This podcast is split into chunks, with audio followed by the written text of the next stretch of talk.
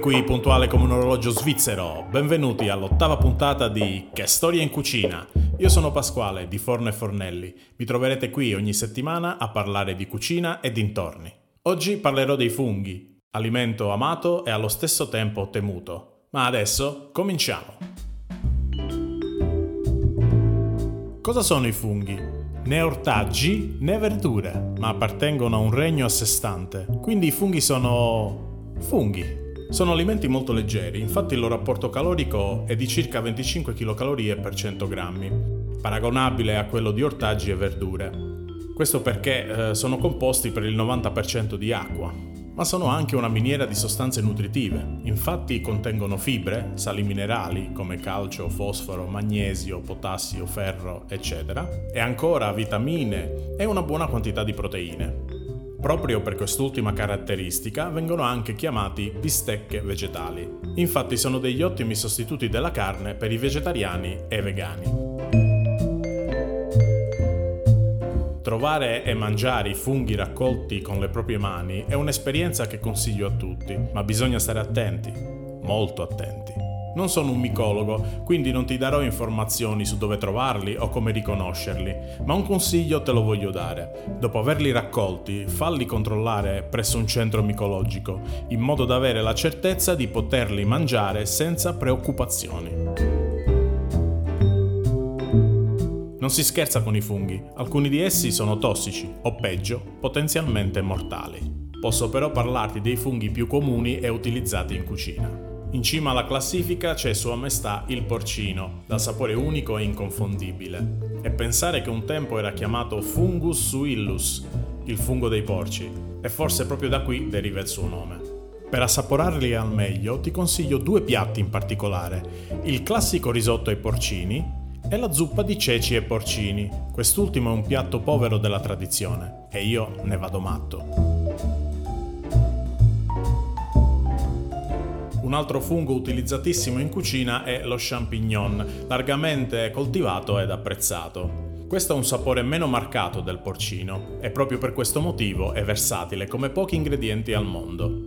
Quindi è possibile fare primi, secondi e contorni per accompagnare carne o pesce, ma sono ottimi anche sulla pizza o negli sformati. Voglio fare una menzione di merito al tartufo, che, anche se non viene usato nella cucina di tutti i giorni, è un ingrediente di grande pregio, capace di dare carattere e sapore ai piatti. anche se è un fungo che non è molto conosciuto, per me rimane uno dei più buoni. Sto parlando delle mazze di tamburo. Il metodo migliore per cucinarle è al forno, con un filo d'olio, aglio, prezzemolo tritato, sale e pepe. Un piatto semplice, gustoso e sbrigativo. Se ti interessano queste ricette puoi trovarle insieme a tante altre su fornefornelli.it.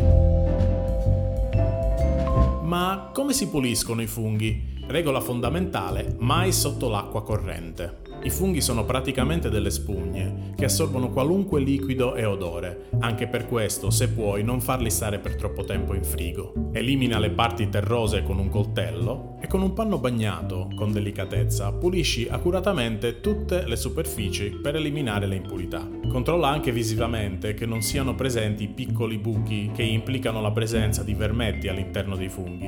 In tal caso, taglia il fungo in più parti, a fette o a spicchi, per farli sloggiare.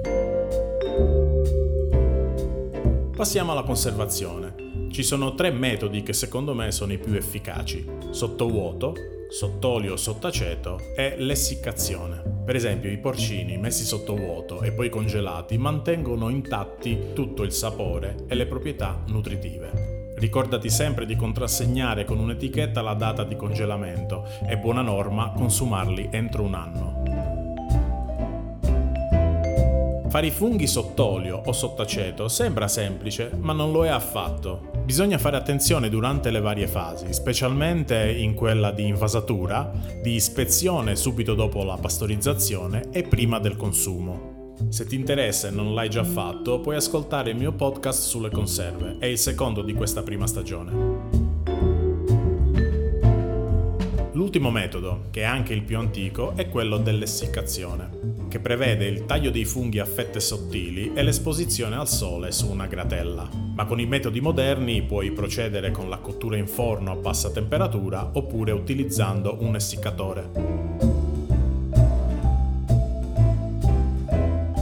Tutte le puntate di Che storia in cucina si concludono appunto con una storia, e quella dei funghi è antichissima.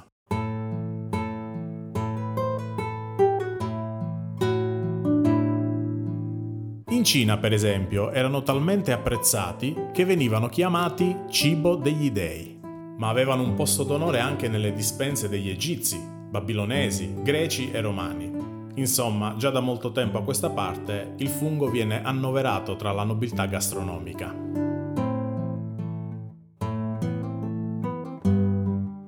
I funghi sono anche al centro di uno degli intrighi più famosi della storia, negli Annales di Tacito e nelle vite dei Cesari di Svetonio si legge che l'imperatore Claudio era molto ghiotto di funghi. La moglie Agrippina, conoscendo il suo debole culinario, lo avrebbe fatto uccidere proprio utilizzando dei funghi manipolati con del veleno, spalancando così le porte dell'impero al figlio di Primoletto, Nerone.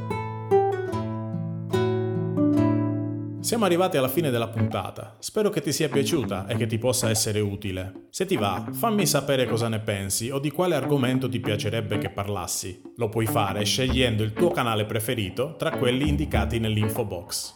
Alla prossima settimana per un nuovo episodio di Che storia in cucina!